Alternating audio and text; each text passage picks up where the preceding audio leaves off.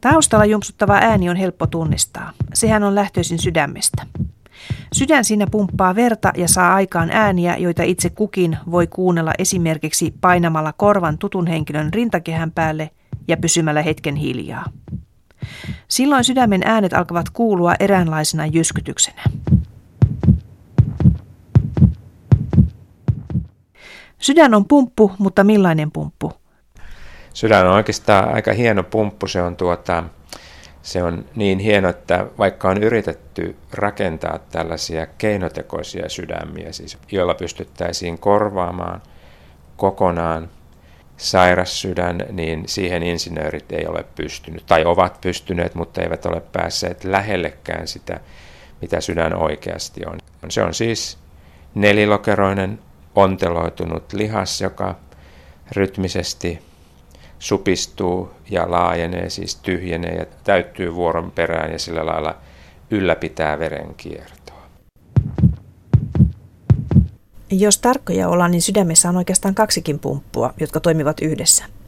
Pitkän linjan sydänlääkäri, ylilääkäri Markku Kupari Helsingin yliopistollisesta keskussairaalasta Hyksistä Meilahdesta. Siinä on tämä oikea sydänpuolisko ja vasen sydänpuolisko, jotka on ikään kuin kaksi sarjaan kytkettyä pumppua. Pumppuja voidaan kytkeä rinnakkain ja sarjan ja sydämessä pumput ovat siis sarjassa. Sydän on lihas, nelilokeroinen, onteloitunut lihas, joka rytmisesti supistuu ja laajenee, eli pumpatessaan verta eteenpäin tyhjenee ja täyttyy koko ajan. Mutta miten sydän supistelee ja miten se laajenee? Markku Kupari keskeinen osa on sydänlihassolut, jotka liittyvät toisiinsa ja sitten todella muodostavat tämmöisen onteloisen rakenteen. Ja sydänlihassolut supistuvat ja lyhenevät ja kun ne tekevät sen samanaikaisesti, niin silloin nämä lokerot myöskin supistuvat. Niiden tilavuus pienenee ja veri tyhjenee sitten eteenpäin suuriin valtimoihin. Ja sen Supistumisen ja tyhjenemisen jälkeen seuraa tämmöinen palautumisvaihe eli lepovaihe, jolloin kammiot laajenevat ja täyttyvät verellä seuraavaa supistusta varten. Ja tätä tapahtuu sitten rytmikkäästi koko elämän ajan. Itse asiassa on laskettu, että sydän supistuu keskimäärin noin 2,5 miljardia kertaa. Onko tuo supistusliike verrattavissa ihan tämmöiseen, kun kättä koukistetaan, niin siinähän lihakset supistuvat, niin onko se samantyyppistä supistusliikettä? No kyllä se on ihan samantyyppistä supistusliikettä. Siinä on tietysti se, se iso ero, että periaatteessa sydämen supistuminen ja laajeneminen on tahdosta riippumatonta. Sen sijaan hauis lihaksen tai käden ja jalan lihastoiminta, se on kiinni tahdosta. Että tämä on se tavallaan iso ero, mutta sydänlihas, samoin kuin luurankolihakset siis, käsissä ja jaloissa ne ovat niin sanotusti poikkijuovaisia lihaksia erotukseksi sileästä lihaksesta, että silläkin tavalla ne muistuttavat toisiaan.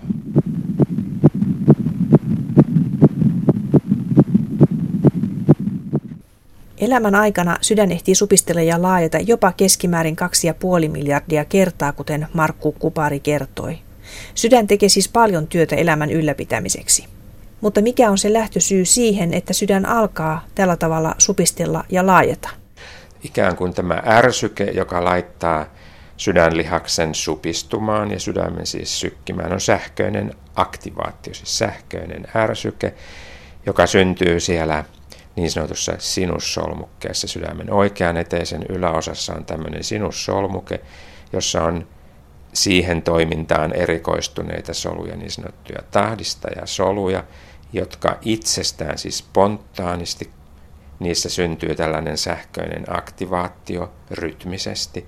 Ja tämä sähköinen ärsyke leviää sitten johtoratoja myöten kaikkialle sydänlihakseen, ensin eteisiin, ja tämä sähköinen ärsyke sitten laukaisee eteisten supistumisen. Sitten se leviää eteiskammioliitoksen läpi kammioihin, molempien kammioiden alueelle ja synnyttää siellä tämän symmetrisen supistumisen. Ja varsinaisesti se, tämä sähköinen ärsyke muuttaa sydänlihassolujen kalvopotentiaalia.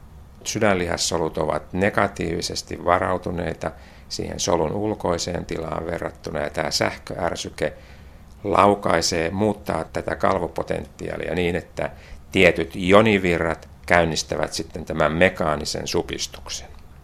Eli sydän on siis sykkivä elin siksi, että siinä on sähköä. No se pitää paikkansa. Sydämen sähköinen toiminta on ihan oleellista. Se tavallaan rytmittää sen sydämen supistumista ja laukaisee aina tämän mekaanisen supistumistapahtuman. Jos sähköinen toiminta loppuu, niin sydämenkin toiminta loppuu.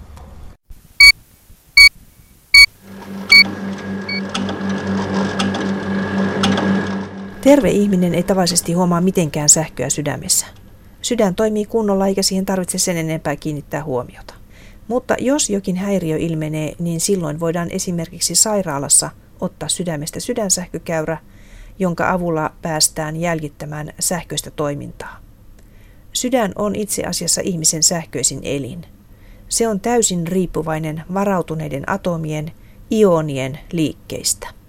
Siinä on natriumioni, kaliumioni ja kalsiumioni on nämä kolme oleellisinta, joiden liikkeet sydänlihassolujen solukalvon läpi sitten säätelevät tätä sähköistä toimintaa ja tätä sydämen supistumista.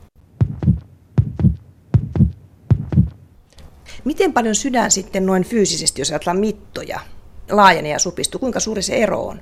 Tuota niin, sydämen jos ajatellaan vaikka vasemman kammion kokoa, sitä kammio-onteloa, sen normaali tilavuus, siis sen ontelon vetoisuus itse asiassa, jos niin voi sanoa. Se tietysti on ihmisen koosta riippuvainen huomattavan paljon, mutta sanotaan, että se on lepotilassa, siis kun sydän on täyttyneenä, se on noin 100-150 millilitraa. Ja supistuessaan siitä se pienenee vähintään puolet normaali tämmöinen supistumisosuus on vähintään 50 prosenttia, eli jos se on 150 millilitraa, niin yksi sydämen isku pumppaa siitä 75 millilitraa tai enemmän aorttaan ja eteenpäin elimistöön. Että sen verran. 150 millilitraa se ei kuulosta kovin suurelta määrältä. Se on siis yllättävän pieni. Niin, siltä se saattaa tuntua 150 millilitraa tämä lepotilavuus ja sitten siitä siitä tuota sydän supistuessaan pumppaa 75-80 millilitraa eteenpäin, mutta se riittää, jos ajatellaan, että normaali minuuttitilavuus, siis se määrä verta, jonka sydän minuutissa pumppaa eteenpäin, niin se on noin 5 litraa. Sekin tietysti riippuu ihmisen koosta ja aktiviteetista, mutta levossa olevalla ihmisellä noin 5 litraa. Jos yksi isku on 75-80 millilitraa, niin silloin tuommoinen 7 80 leposyke, eli 70 lyöntiä minuutissa, niin se tuottaa tämän tarvittavan minuuttitilavun, että kyllä se riittää. Riittää siis hyvin ja verta sydän pumppaa 5 litraa minuutissa ja 5 litraa kuulostaakin jo melko paljolta. Sehän on tavallisen 10 litran sankon puolikas. Sydän siirtelee verta kaikkialle elimistöön, koska sitä tarvitaan kaikkialla kaikissa elimissä. Veri kulkee elimistön eri kolkkiin mutkikasta verisuoniverkostoa pitkin. Kaikki kudokset tarvitsevat verta ja veren mukana sitten ravintoaineita ja happea toimintaansa varten. Ja tietysti veri kuljettaa myöskin muita viestimiä. Se on ikään kuin tämmöinen logistiikkakeskus, joka hallitsee elimistön toimintaa. Että siellä menee hormoneja, sisäeritysrauhasten erittämiä hormoneja, jotka säätelee eri elinten toimintaa ja niin edelleen. Ja sydämestä nimenomaan sieltä sydämen vasemmasta puoliskosta. Sydämessähän on kaksi puoliskoa, on oikea ja vasen.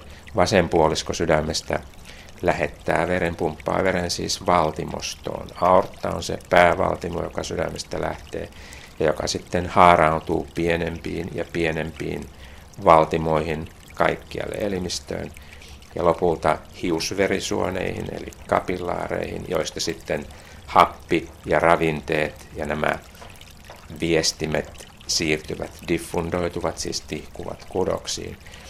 Ja hiussuonten jälkeen sitten tulevat laskimot, ja laskimot sitten tuovat tämän palaavan veren ja sen mukana polttojätteet, aineenvaihduntatuotteet, jotka kudoksissa on syntynyt, hiilidioksidin, joka siellä syntyy, aineenvaihdunnan seurauksena, niin nämä laskimot, aluksi pienet laskimot ja sitten isommat ja isommat, jotka palauttavat veren takaisin sydämeen, sinne oikealle puolelle, oikeaan eteeseen ja kammioon, josta oikea kammio pumppaa sitten tämän laskimoveren keuhkoihin hapettumaan ja, ja sieltä edelleen sitten keuhkolaskimoiden kautta veri palaa vasempaan kammioon ja näin tämä kierto sitten uusiutuu jatkuvasti ja ylläpitää aineenvaihduntaa ja elämää. Ja tosiaan sydän tällä tavalla työskentelee yhteistyössä keuhkojen kanssa. Joo, se pitää paikkansa. Ne on tietysti, nämä elimet on tiiviissä yhteistyössä ja molempia tarvitaan, jotta kudokset saisivat happea ja jotta aineenvaihdunnan seurauksena syntynyt polttojäte eli hiilidioksidi hengitettäisiin sitten kehosta ulos. ulos. Hengityksessähän me poistamme elimistöstä hiilidioksidia, jota veri, laskimoveri on sinne keuhkoihin tuonut ja vastaavasti sisäänhengityksessä saadaan hapekasta ilmaa, josta happi siirtyy ja hapettaa tämän veren ja sillä lailla sitten verenkierto toimittaa sitä happea edelleen kudoksiin polttoaineeksi. Molempia tarvitaan sydäntä ja keuhkoja. Sydän ja keuhkot toimivat siis yhteistyössä eräänlaisessa partnerisuhteessa. Keuhkot huolehtivat, että elimistö saa happea, ja kun happea on tullut elimistöön, veri kuljettaa sen kaikkialle sydämen pumpatessa verta koko ajan.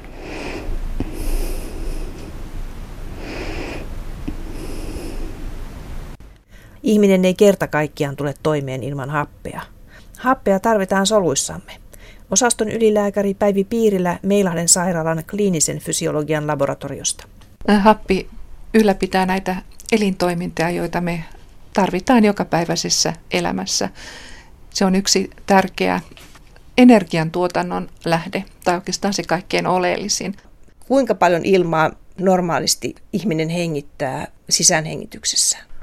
No se on semmoinen, tota, semmoinen puoli litraa ilmaa, mikä siinä sitten menee hengitykseen. Eli hengittää sisään ja hengittää ulos. Ja siinä sitten on se normaali happimäärä noin 21 prosenttia happea, josta me sitten saadaan se elinvoima. Onko ihmisen elimistö optimoitu nimenomaan tähän ilmapitoisuuteen, mikä meillä on, että meillähän on ilmassa hyvin paljon typpeä. Sitä on 78 prosenttia on typpeä suurin piirtein ja 21 prosenttia happea ja sitten siinä on muita kaasuja, pieniä määriä ilmassa.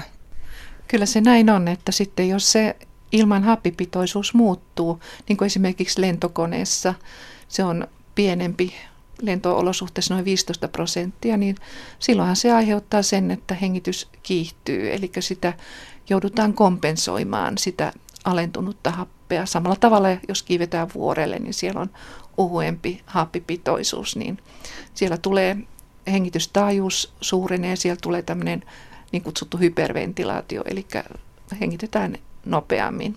Onko se niin, että ihminen ei pystyisi hengittämään puhdasta happea?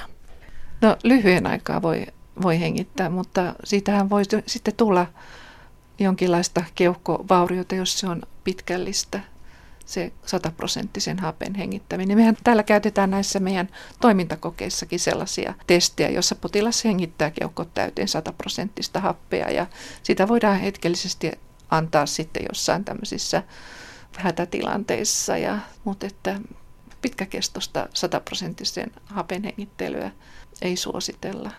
Happi on kaasu, jossa on kaksi atomia yhdessä molekyylissä, mutta sitten on olemassa hapella toinen muoto, jossa on kolme atomia samassa molekyylissä ja silloin puhutaan otsonista. Eikö otsoni kelpaa ihmiselle?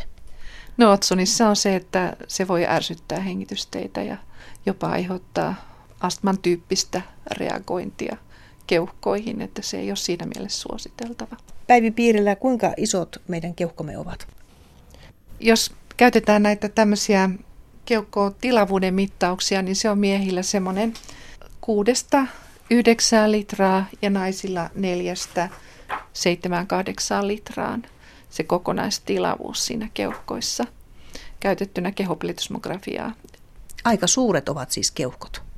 Kyllä, kyllä sinne paljon ilmaa mahtuu. Ja tietysti sitten jos on jotain keuhkolaajentumaa, niin sitten voi olla sitten vielä suuremmat keuhkot kokonaistilavuudet. Ja ihmisillä on tosiaan kaksi keuhkoa. Onko se varmistukseksi, että ihminen, jos toiselle keuhkolle tapahtuu jotain, niin sitten toinen vielä toimii?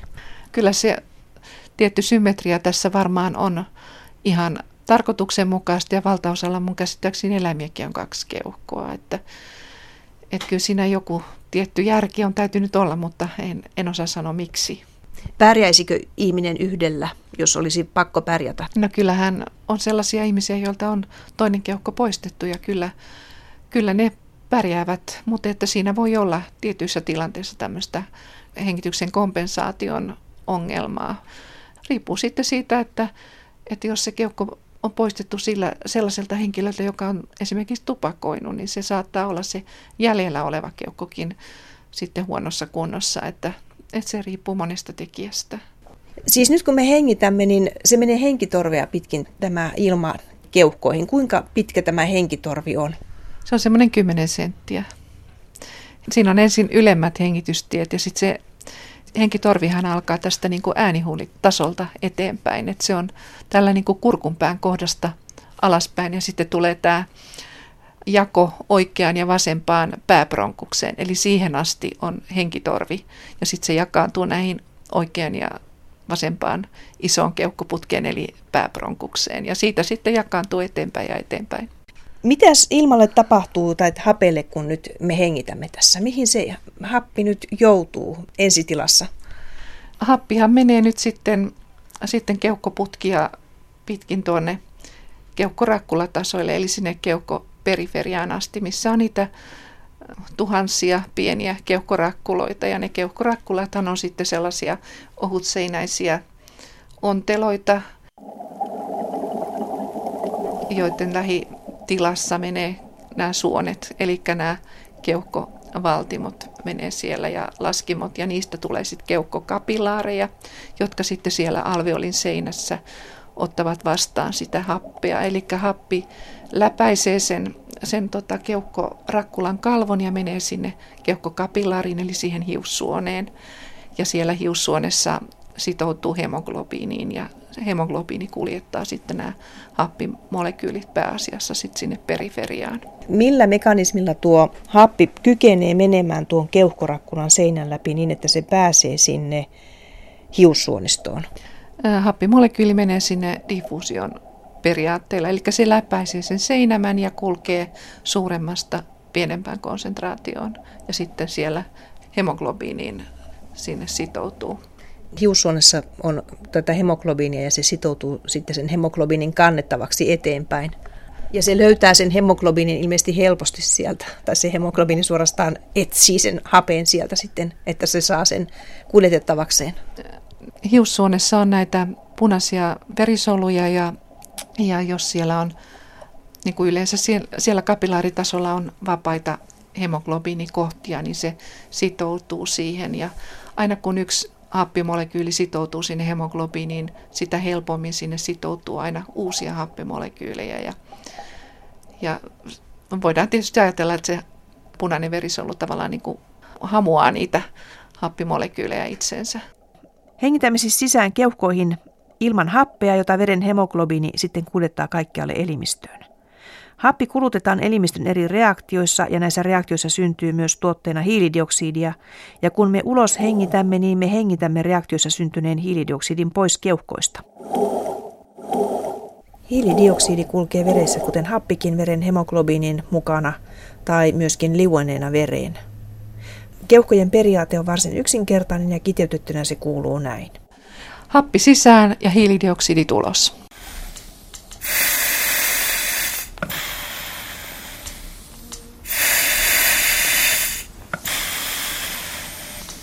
Eli sehän on se, mikä siinä sitten niinku keuhkojen kohdalta tässä aineenvaihdunnassa tapahtuu. Ja lihakset hoitaa oman aineenvaihduntansa ja vatsan elimissä sitten omat reaktionsa, mutta tämä on se kiertokulku, jota koko ajan tässä elimistössä tapahtuu. Kuinka paljon me hengitämme sitä hiilidioksidia uloshengityksessä?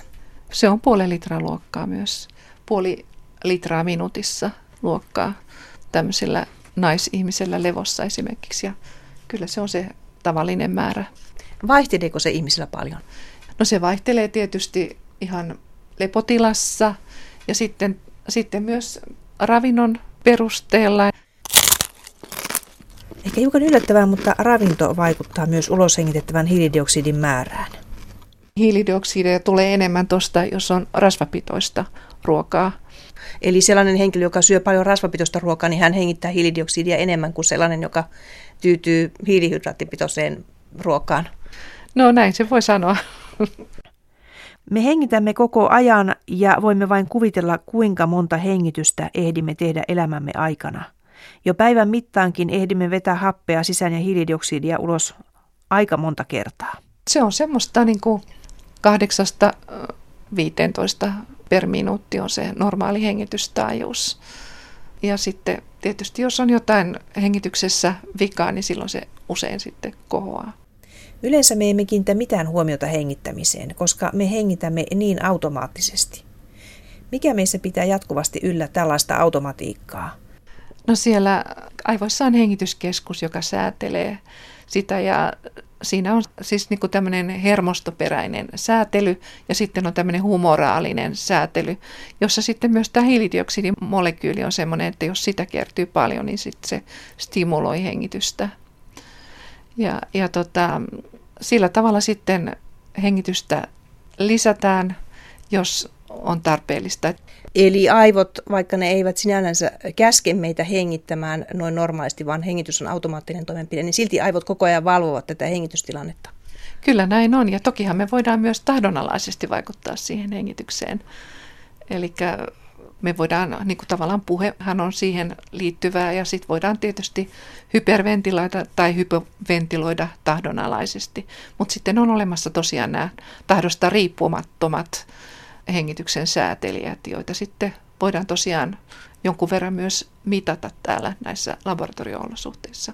Mistä hengitys saa energiansa?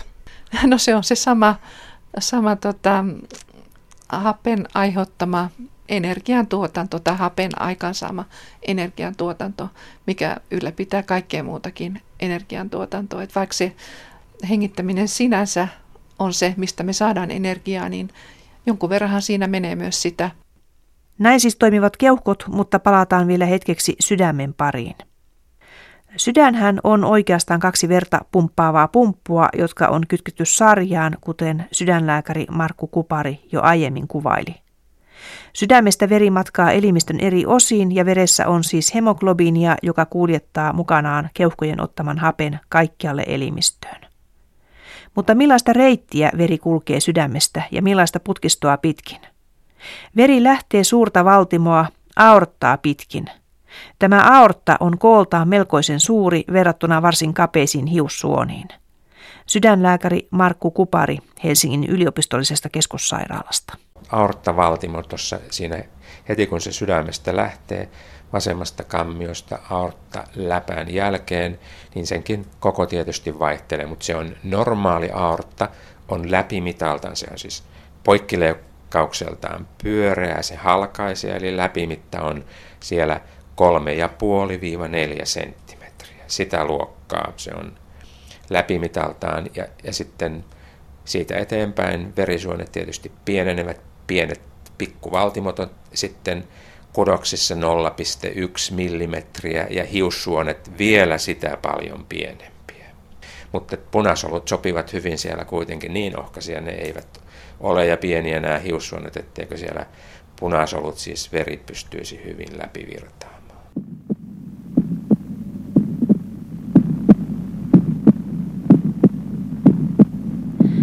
Tässä taustalla sykkii jälleen sydän. Mistä tämä syke syntyy? Mitä sydämen ääniä siinä kuullaan? Entä ranteessa, kun kokeilemme pulssia? Ranteesta me tunnemme pulssin. Se on siis tämä jaksottainen painoaalto, paineaalto, kun vasen kammio supistuu ja pumppaa sen iskutilavuutensa aorttaan ja valtimoihin, niin sen eteneminen tuntuu pulssiaaltona. Se on se, minkä tunnemme ranteesta ja sitten kun sydäntä kuunnellaan, sitä voi kuka tahansa kuunnella painamalla korvan rintakehälle, kumppaninsa rintakehälle, sieltä kuuluu sydämen sykintä, ja, ja ne on taas sydänläppien sulkeutumisesta syntyviä ääniä. Siellä kuuluu normaalisti kaksi sydänääntä, joista ensimmäinen liittyy siihen, että eteisten ja kammioiden välissä olevat läpät sulkeutuvat. Ja tämä sulkeutuminen, läppien sulkeutuminen, kun kammio supistuu, eteiskammioläppä sulkeutuu, estäen takaisin virtauksen siis kammiosta eteisiin, että veri ei mene virtaa väärään suuntaan. Ja tämä sulkeutuminen on sen verran napakka tapahtuma, että se synnyttää pieniä värähdyksiä paitsi läppiin, niin myöskin sydänlihaksiin. Ja nämä värähdykset korva aistii sitten ensimmäisenä sydänäänen. Ja vastaavasti sitten, kun sydämen tämä palautumis- eli lepovaihe alkaa, niin aortan ja keuhkovaltimon tyvessä olevat läpät sulkeutuvat estäen takaisin virtauksen aortasta ja keuhkovaltimosta takaisin sydämeen. Ja tämä sulkeutuminen synnyttää myöskin pientä värähtelyä näissä sydämen rakenteissa. Ja sen kuka tahansa voi sitten kuulla tämmöisenä äänenä, toisena sydänäänenä. Ja lääkäri tietysti kuuntelee stetoskoopilla ja pystyy tekemään johtopäätöksiä kuuntelunsa perusteella, mutta kuka tahansa painamalla korvan kumppanin rintakehää vasten, niin voi kuulla nämä sydänäänet, jotka edustavat sitä sydämen sykintää. Miksi se vaihtelee eri ihmisillä? Se jonkun verran kuitenkin vaihtelee, tuo leposykekin. Joo, se vaihtelee itse asiassa huomattavasti. Ihmiset on erilaisia. Me kaikki ollaan jonkun verran erilaisia ja jokaisella meistä on tämmöinen ominainen leposyke. Se voi olla hitaampi, se voi olla nopeampi ja tietysti siihen vaikuttaa hyvin monet seikat. Levossakin oleva ihminen voi olla stressaantunut tai väsynyt, jolloin autonominen hermosto, eli tahdosta riippumaton hermosto, joka normaalisti säätelee tätä sydämen syketiheyttä. Se siis säätelee sitä sinussolmukkeen toimintaa, josta hetki sitten oli puhe, joka siis on niin kuin tämä sydämen kapellimestari, ohjaa sitä sydämen rytmiä. Tahdosta riippumaton hermosto vaikuttaa tämän sinussolmukkeen toimintaan, joko nopeuttaen sitä tai hidastaen sitä, ja sillä tavalla on osatekijä määräämässä tämä sydämen rytmiä ja, ja syketaajuutta, ja autonomisen tahdosta riippumattoman hermoston toiminta voi vaihdella ihmisestä toiseen ja samallakin henkilöllä, vaikka hän on lepotilassa, niin olla erilainen eri päivinä. Tuo läppä on mielenkiintoinen rakenne. Siis millä tavalla tuo läppä sulkeutuu ja avautuu? Minkälainen rakenne siinä on ja miten se tekee tuon tapahtumasarjan? No, läpät, on, lä, läpät on hiukan erilaisia. Eteisten ja kammioiden välillä olevat läpät siis eroavat jonkun verran näistä läpistä keuhkovaltimon ja aortan tyvessä olevista läpistä, mutta periaatteessa niiden toimintamekanismi on aika lailla samantyyppinen rakenteellisista eroista huolimatta. Ja ne muistuttavat tämmöistä insinöörin hyvin tuntemaa takaiskuventtiiliä. Et periaatteessa ne ovat passiivisia rakenteita. Esimerkiksi, jos otetaan nyt vaikka aorttaläppä, joka on aortan ja vasemman kammion tyvessä. Siinä on normaalisti kolme liuskaa, sidekudoksista liuskaa, jotka käyttäytyvät ja niiden liikkeet riippuvat täysin paineolosuhteista kammiossa ja aortassa. Että kun vasen kammio supistuu, paine nousee siellä kammion sisällä ja se avaa nämä aorttaläpän kolme liuskaa, niin se läppä avautuu ihan täysin ja veri pääsee vapaasti virtaamaan kammiosta aorttaan. Sitten kun kammion supistuminen päättyy, kammiossa paine laskee. Sehän supistumisen aikana on usein 130-140 elohopea millimetriä. Sitten kun supistuminen loppuu, niin paine kammiossa laskee tuonne hyvinkin alhaiseksi jopa 10-15 elohopea millimetriin, jolloin se laskee aortan paineen alapuolelle. Ja kun kammiopaine laskee aortan paineen alapuolelle, niin silloin tämä korkeampi aortassa oleva paine taas sulkee aorttaläpät. Eli se korkeampi paine painaa nämä kolme läppäliuskaa takaisin siihen sulkuasentoonsa, jolloin tämä veren virtaus väärään suuntaan, eli takaisin virtaus aortasta kammioon estyy. Sillä tavalla ne ovat passiivisia rakenteita, joiden, jotka toimivat paineolosuhteiden mukaan avautua ja sulkea sydän vaikuttaa todella insinööritieteellisesti ihan huippuun rakennetulta laitteelta. No se on kyllä tuota siihen työhön, mihin se on tarkoitettu, niin se on, on hieno kapistus, vaikka sitä on monta kymmentä vuotta tässä tutkinut ja miettinyt, niin ei voi kuin ihailla. Ja, ja tuota, insinöörit on yrittänyt rakentaa keinosydämiä, jopa sellaista ikään kuin täydellistä mekaanista sydäntä, joka voisi kokonaan korvata sairaan sydämen. Että sairas sydän voitaisiin poistaa ja laittaa tämmöinen mekaaninen sydän siihen tilalle. Ja sellaisia yritelmiä on ollut ja niitä on jonkun verran asennettu, mutta ne eivät ole ollenkaan optimaalisia. Niissä on paljon ongelmia, eivätkä ne toimi lähellekään niin hyvin kuin terve sydän tai edes jonkin verran sairas sydän. Sitten on tietysti insinöörit on kehittänyt myöskin niin sanottuja apupumppuja, jotka, joiden tarkoitus ei olekaan täydellisesti korvata kokonaan sydäntä, vaan auttaa tämmöistä sairaan sydämen toimintaa. Ja näiden apupumppujen menestys on jonkin verran parempi. Esimerkiksi meillä täällä Hyksissä käytetään ja asennetaan tällaisia apupumppuja silloin, kun potilaan vasenkammio on kovin huonosti supistuva ja sairas ja hän ehkä odottaa sydämen siirtoa ja näyttää siltä, että väliaikana tarvitaan jotain tukea, jotta potilas selviää siihen siirtoon saakka. Mutta että yhtä kaikki se sanoma on, että sydän on nerokas rakenne ja todella voi toimia sieltä kolmiviikkoisesta alkiosta niistä ajoista alkaa vaikka 80 tai 90 vuotta. Jos ihminen pitää sydämestään hyvää huolta, ei tärvele sitä, niin tuota, se saattaa toimia ihan moitteettomana tämän ajan. Onko sydän energiatehokas laite? Ja sitä voi, tätä asiaa voi tietysti lähestyä monella tavalla, että jos taas nyt verrataan insinööritieteisiin ja jos puhutaan sydämen mekaanisesta energiatehokkuudesta, ajatellaan, että mikä osa siitä energiasta, jonka sydän käyttää, siirtyy mekaaniseen työhön, siis tähän sydämen tekemä mekaaninen työhän riippuu siitä, että kuinka paljon se pumppaa verta eteenpäin ja millä paineella. Se pumpatun veritilavuuden ja tämän paineen tulo, niin sehän edustaa sitä sydämen tekemää mekaanista työtä. No niin, että kuinka paljon tästä käytetystä energiasta siirtyy mekaaniseen työhön, niin siinä suhteessa sydän, joku voi, insinööri voi sanoa, että sydän ei ole niin tehokas kuin insinöörien tekemät parhaat pumput, joissa voi olla 30 prosenttia tai ehkä jopa enemmän tästä käytetystä energiasta siirtyy mekaaniseksi työksi. Sydämessä tämä osuus on pienempi, se on useimmiten alle 20 prosenttia, 10-20 prosentin välillä, mutta että se johtuu siitä, että sydän tekee paitsi tätä ulkoista työtä, niin se tekee myöskin sisäistä työtä, eli tätä energiaa kuluu sisäisiin tapahtumiin, juuri näihin sähköjonivirtoihin tai siihen, kun sydän supistuessaan siellä nämä rakenteet, sydänlihassolut ja sidekudoksiset rakenteet poimuttuvat ja kiertyvät, siihen varastoituu energiaa, joka sitten kun sydän lepovaiheessa palautuu siihen lepokokoonsa, niin tämä energia vapautuu lämpönä. Eli tähän sisäiseen työhön kuluu merkittävä osa tästä sydämen, sydämen käyttämästä energiasta.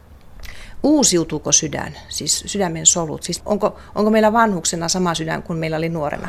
Tämä, tämä on erittäin mielenkiintoinen kysymys. Nimittäin vuosikymmenien ajan oli tuota vallitseva käsitys, että sydän ei uusiudu että ne on ne samat solut, jotka siellä syntymän jälkeen on, on vastasyntyneessä sydämessä, niin samat solut on sitten niin kuin loppuhien käytössä ja niistä osa itse asiassa pikkuhiljaa häipyy. Jos sydämen koko kasvaa tai massa kasvaa, niin se ei johdu siitä, että sydänlihassolut lisääntyisivät, vaan että solujen koko kasvaa ja sitä myötä sydämen koko kasvaa.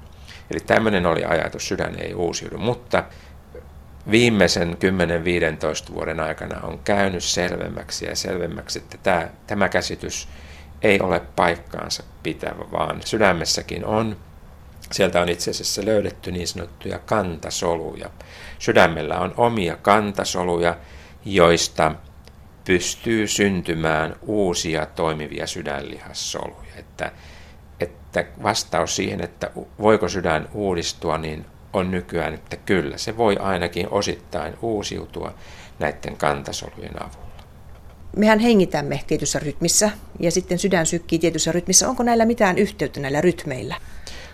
kyllä niillä itse asiassa on yhteyttä. Tietysti yhteys on tavallaan monitahoinen. Periaatteessa tämä autonominen hermosto, eli tahdosta riippumaton hermosto, vaikuttaa molempiin elimiin. Ja tietyssä tilanteessa, kun lähdemme juoksemaan tai ponnistelemaan tai hermostumme, niin sekä hengitys että sydämen syke kiihtyvät ikään kuin samalla tavalla. Että sillä lailla niillä on niin kuin yhteisiä sääteleviä tekijöitä, joiden vuoksi ne toimii samassa rytmissä. Mutta sitten tässä on tämmöinen mielenkiintoinen yhteys myöskin sillä tavalla, että sydämen sykehän ei koskaan ole ihan tasainen. Siis ne lyöntivälit eivät ole koskaan ihan tasapitkiä, terveessä sydämessä ainakaan. Sitten jos on hankala sydänsairaus, niin voi olla niin, että sydän, sydämen rytmi on täysin tasainen. Mutta terve sydän, siinä on koko ajan tämmöistä sykkeen vaihtelua, niin puhutaan sykevariaatiosta, eli nämä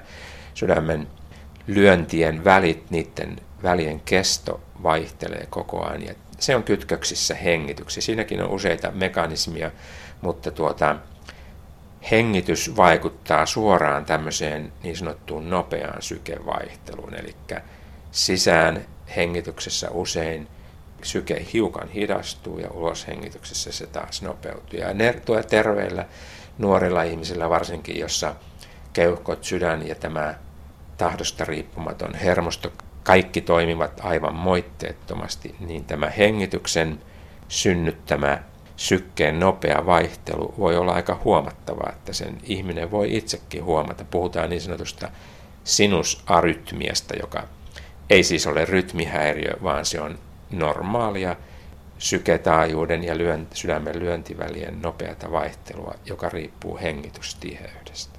Ja tässäkin on siis esimerkki siitä sydämen ja hengitysrakenteiden, eli siis keuhkojen yhteistyöstä. Juuri niin, täsmälleen. Sydän on, onko se sananmukaisesti sydän, sydämen mallinen? Niin, minkä mallinen. Ihmiset kuvittelevat, että sydän on tämmöinen herttakuvion näköinen, jos kaikki tuntevat pelikortit ja pelikorttien hertan, joka muuten on saanut nimensä Järtta, Hearts, sehän on niiden vieraskieliset nimet, mutta että sydämen ulkoisella olemuksella ja, ja e, ei ole oikeastaan mitään tekemistä tämän, tämän hertan kanssa. Tai rakastavaiset piirtää näitä herttakuvioita ja ajattelee, että se on sydän.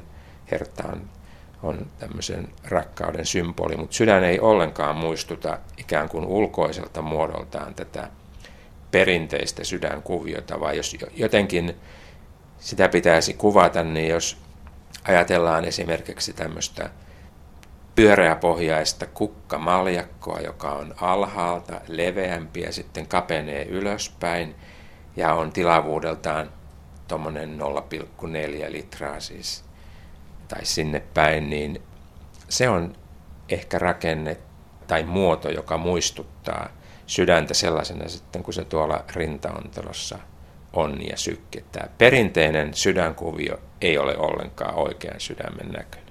Onko yhtään tietoa, mistä se on tullut tämä, tämä analogia tai kuvitelma analogiasta? Mä en, en tiedä sitä ihan tarkkaan, mutta sen, sen tuota, tiedän kyllä, että nämä pelikorttikuviot, niin on arveltu, että ne tulee, nehän on jotakin keskiaikaista alkuperää tai vielä vanhempia ja muistuttavat sen ajan joitakin sota-aseita niin, että esimerkiksi tämä herttakuvio muistuttaisi kaarijousta. Jos ruvette kuvittelemaan, niin ehkäpä se, ehkäpä se tämmöistä jännitettyä kaarijousta saattaa muistuttaa. Mutta tämä on arvelu, en tiedä ihan tarkkaan tämän kuvion todellista alkuperää. Mutta punainenhan se sydän on, että kuten se herttakuvio, niin ei ehkä ihan niin punainen kuin se korteissa on, mutta aika punainen toi sydän ilmeisesti on. No ja se on, sisältö on punainen, siis veri on toki ihan punaista, mutta että silloin kun tuolla leikkaussalissa käy katsomassa sydän leikkausta, sydän toimenpidettä, niin tuota, ei se nyt kyllä se on tämmöinen ehkä sanoisinko punaruskea väriltään tämä sydänlihaksen pinta. Sitähän peittää tätä sydäntä luonnossa sydänpussi, joka tavallaan suojaa sydäntä esimerkiksi infektioita vastaan ja siinä sydänpussissa on myöskin nestettä, joka on tänne liukastusaine, se vähentää sitä kitkaa, joka muuten saattaisi syntyä tässä sydämen rytmikkäässä supistelussa ja laajentumisessa, niin tämä sydänpussi peittää siis sydäntä ja se on tämmöinen vaalean näköinen, sillä ei ole mitään tekemistä punaisen kanssa. Että se on tavallaan niin kuin ensimmäinen näky, kun rintakehä avataan, niin on tämmöinen vaalea kiiltävä sydänpussi ja kun se sydänpussi avataan, niin sen sisältä sitten paljastuu tämä sykkivä sydän, joka ei ole punainen, se on se tämmöinen ruskehtava lihaksen värinen. Rakkauden tunteet on liitetty sydämeen, mutta ne syntynevät tosiasiassa kuitenkin aivoissa, eivätkä sydämessä. Mutta mielenkiintoista on se, että sydänkään ei ole kylmä tunteille. Päinvastoin, tunteet vaikuttavat sydämeen. Vaikka äsken tuli sanottu, että sydämen toiminta ja sen säätely on tahdosta riippumatonta, niin tunteista riippumatonta se ei suinkaan ole. Että kyllä aivojen ja sydämen välillä on, on, on myöskin aika tiivis vuorovaikutus. Aivoissahan on nimenomaan aivorungossa ja ydinjatkoksessa sijaitsee tällaisia verenkierron säätelykeskuksia, joista nämä autonomiset hermot sitten lähtevät ja ohjaavat sydämen toimintaa. Ja, ja vuorovaikutus on todella tiivis. Esimerkkinä voi sanoa esimerkiksi, että tietyt tunnereaktiot vaikuttavat hyvinkin paljon sydämen toimintaan. Voi olla nuori, terve mies, joka pelästyy veren näkemistä tai verinnäytteen ottamista ja sillä tavalla aivoissa syntyvä reaktio saa aikaan sykkeen hidastumisen, jopa sydämen pysähtymisen hetkeksi aikaa, verenpaine romahtaa ja tämä nuori raavas mies menettää tajuntansa ja putoaa kalpeana maahan. Että tämä on yksi esimerkki tästä yhteistyöstä. Sitten tiedetään tietysti, että stressi, tilanteet, jännittäminen, pelko voi kiihdyttää ja usein kiihdyttää sydämen toimintaa tämän sympaattisen hermoston kautta ja, ja hyvin järkyttävät kokemukset. Me ollaan opittu tämä sairaalassa viime aikoina, viimeisten vuosien aikana tunnistamaan, että hyvin järkyttävät kokemukset voivat saada aikaan itse asiassa aika vakavan sydänkohtauksen. Että olen Pohjanmaalta kotoisin ja muistan, kun nuorena poikana vanhemmat tai jotkut kyläläiset sanoivat, että se ja se ihminen säikähti niin, että sydän halvaantui. Ja nyt on todella viime vuosina nähty se, että tämmöiset voimakkaat järkytykset, esimerkiksi lähiomaisen kuolema, jos, jos puoliso näkee, kuinka lähiomainen menehtyy, joutuu sitä todistamaan, tai joku muu tilanne vaikka, että on, on taluttamassa pientä koiraa ulkona, iso koira hyökkää kimppuun. Ja tämmöinen järkytys voi saada aikaan sellaisen reaktion, joka synnyttää ihan sydäninfarktia muistuttavan sydänkohtauksen. Että ajatellaan niin, että voimakas autonomisen hermoston reaktio tällaisen järkytyksen seurauksena supistaa sydämen pieniä verisuonia ja näitä hiussuonia ja sillä tavalla saa aikaan todella sydänlihaksen toiminnan halvaantumisen joksikin aikaa. Potilas kokee kipua, voi syntyä sydämen vajaatoiminta nähdään sydänfilmin muutoksia, jotka muistuttavat sydäninfarktia. Sitten kun me täällä sairaalassa tutkimme ja kuvaamme, niin todetaan, että sepelvaltimot on ihan terveet, mitään sellaista syytä ei ole. Ja silloin se, mikä tässä tällaisessa voimakkaassa reaktiossa on hyvä asia, että se palautuu. Se sydänlihas, joka on halvaantunut tai lamaantunut akuutissa vaiheessa, niin sen toiminta palautuu sitten – viikossa kahdessa ihan normaaliksi. Mutta tämä on ehkä ääriesimerkki siitä, minkälainen aivojen ja sydämen vuorovaikutus voi joskus olla.